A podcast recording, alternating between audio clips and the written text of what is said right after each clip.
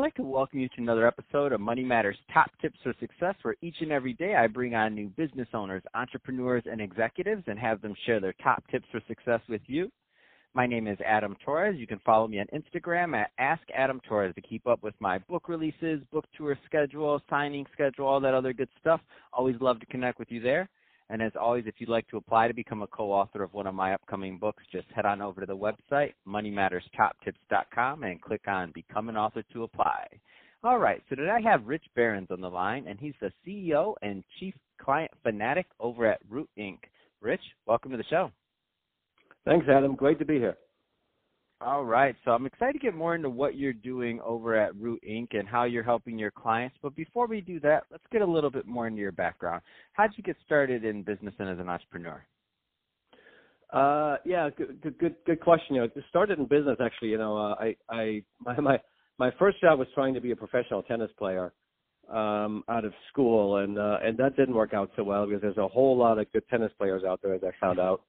Um, and so uh, I decided to get into, you know, natural next thing you do, get into banking. And so I decided to get into banking because I I thought there was a competitive element that I still had in sports, specifically investment banking. And I did that, and to be honest, I I hated it. I hated just about everything about it. The size, the bureaucracy, the there was a bit of a lack of soul in some instances, and I was like, well, this isn't for me either. And, and so I went back to business school and and went a completely different direction. And then uh, found uh, this this small place. It was just a handful of people, and kind of fell in Root Inc. and fell in love with it, and said, "This, I'm I'm going to join this and see if we can turn this into something."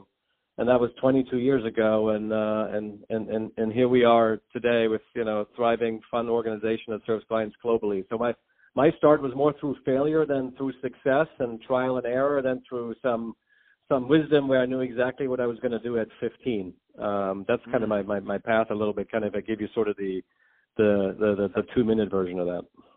That's awesome. Um, and so, you know, there's some younger uh, entrepreneurs or maybe some, you know, new college grads that are a year or two out of school and they're still trying to figure out their way. And they, they may not have wanted to be tennis stars, but they may have been thinking of something else and they find themselves in another position. Um, what kind of advice would you give to that, that new college grad that's finding themselves in that, in that pivot situation?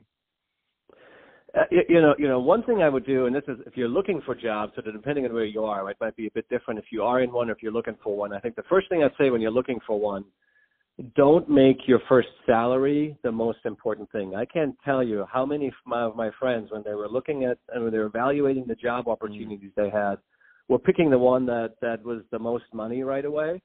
Um, but the great majority of them were doing something else two years later because they were not happy with what they were doing. So, so think about um, what you're really passionate about and what you have the potential to be really good at. And that's the piece people often forget, right? Because you can be really passionate about something, not be particularly talented at it. But if you be passionate about something and have it be something that you think you can become really good at or you are really good at, and then just go after it, especially when you're young, right? Because you you don't have a lot of family obligations, you have a lot of freedom. If something doesn't work out, it's not that big of a deal, right? But I think those are probably two key pieces to keep in mind. And if you find yourself in a job where where neither one of those is true, challenge the heck out of yourself, right? Because that is really the time to to, to play with that and get clear on that. That's awesome. Um, let's switch it up a bit, Rich. Uh, let's get into what you're doing uh, over at Root Inc. So tell me a little bit more about the company to start, please.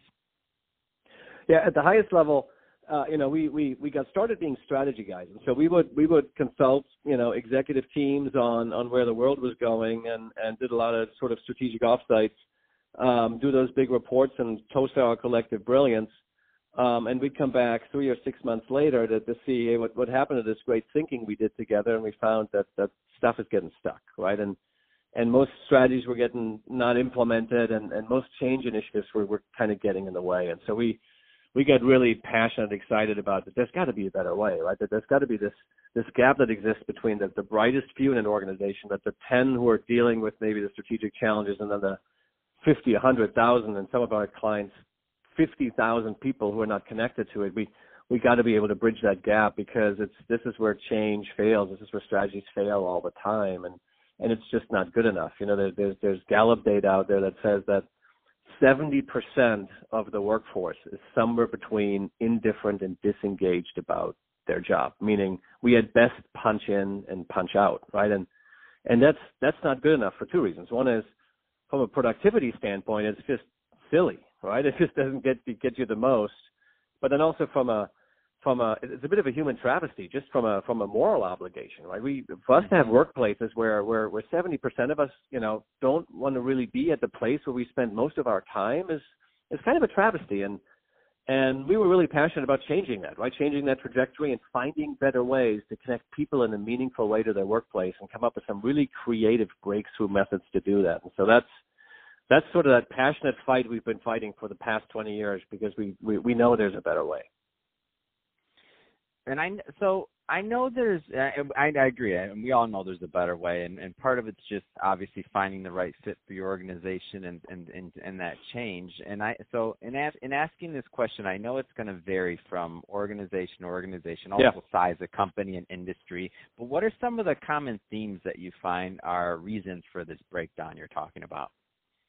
Yeah, great great question. So uh, the, the, at, at the highest level, you know, if, if you start at the, the, the leadership, but we often see that there is a, a lack of conviction and shared meaning around the strategy itself, right? And when, when I say lack of shared meaning is we might be all looking at the same 50 page PowerPoint and we're sort of nodding agreement. But when we really get into details of what it means and how it impacts our jobs, we all have different interpretations that are based that, that are biased by our functional perspective or business unit perspective or whatever that is. And that, that really gets in the way and creates really inconsistent execution, right? So that's one. Um, the, the second one is that often the behaviors we see um, do not match what the strategy requires, right? So we want to be more innovative, yet it's really difficult for us to have truthful conversations or to, to, to, to tolerate failure. Or so there's often a disconnect between the culture and the behaviors that are tolerated, and then what the strategy seeks, and that tends to break down uh, quite a bit. And then, and lastly, if I had to pick one more, I'd say the the the gap that I talked about. So so how do we make sure it's the the, the, the ten thousand really understand what we're trying to do and and intellectually and emotionally really feel a connection to what we're trying to create. Um, and and that doesn't get done well, right? Often it gets done through a, a PowerPoint presentation or a webcast or something gets shared via email, and we then wonder why nothing is changing. And so we we often have an inability as leaders, as organizations, to reach the hearts and minds of our people effectively. Uh, and if, if, you know, change starts with the heart, right? And so if, if you don't reach the heart, the mind won't follow. And, and, and that's a kind of a frequent flaw we see in, in, in lots of organizations and, and how lots of leaders process and think about change. That's awesome. Uh, so, Rich, if somebody's listening to this and they want more information on Root Inc. or to uh, follow up with you, what's the best way for them to reach out? Yeah, the the easiest way is probably just to go to the website and there's lots of resources and, and things that, that you can use without ever having to talk to us again. But we obviously love to talk to anybody. But it's www.rootinc.com, R-O-O-T-I-N-C.com. Uh, you'll find my contact information, and there's 170 or so us or anybody else, and lots of resources. That's probably the best way to, to find out more and to, to access some of the resources that, that dive a little bit deeper into what we just talked about. Oh, and I, you know, I, I almost almost forgot to mention. Uh, so tell us a little bit more about your book. What are your blind spots?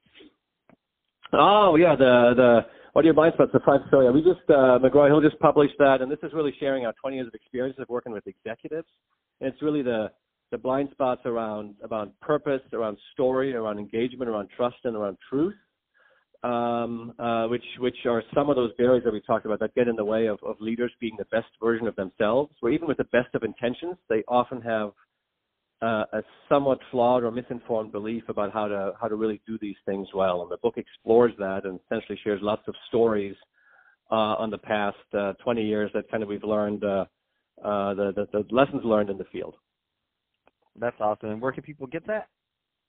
Uh, easiest is uh, go to Amazon.com. It'll it'll be there. It should also be in your local bookstore. But I think these days most of us, uh, you know, uh, you use use good old Amazon to, to access our books, and you'll you'll you'll certainly find it there. That's awesome. So yeah, definitely go out there and get that. It's called "What Are Your Blind Spots" uh, by Rich Berens. So awesome there. Um, well, Rich, uh, hey, I just want to thank you for coming on the show today and sharing more about your background and all the great things you got going on over at Root Inc. And to the audience, as always, really appreciate you tuning in. Uh, don't forget, if you got a lot of value out of this, which I hope you did, uh, subscribe to the podcast, leave me a review, do all those great things we do to support our podcasters. I really do appreciate it. And uh, Rich, thanks again for coming on.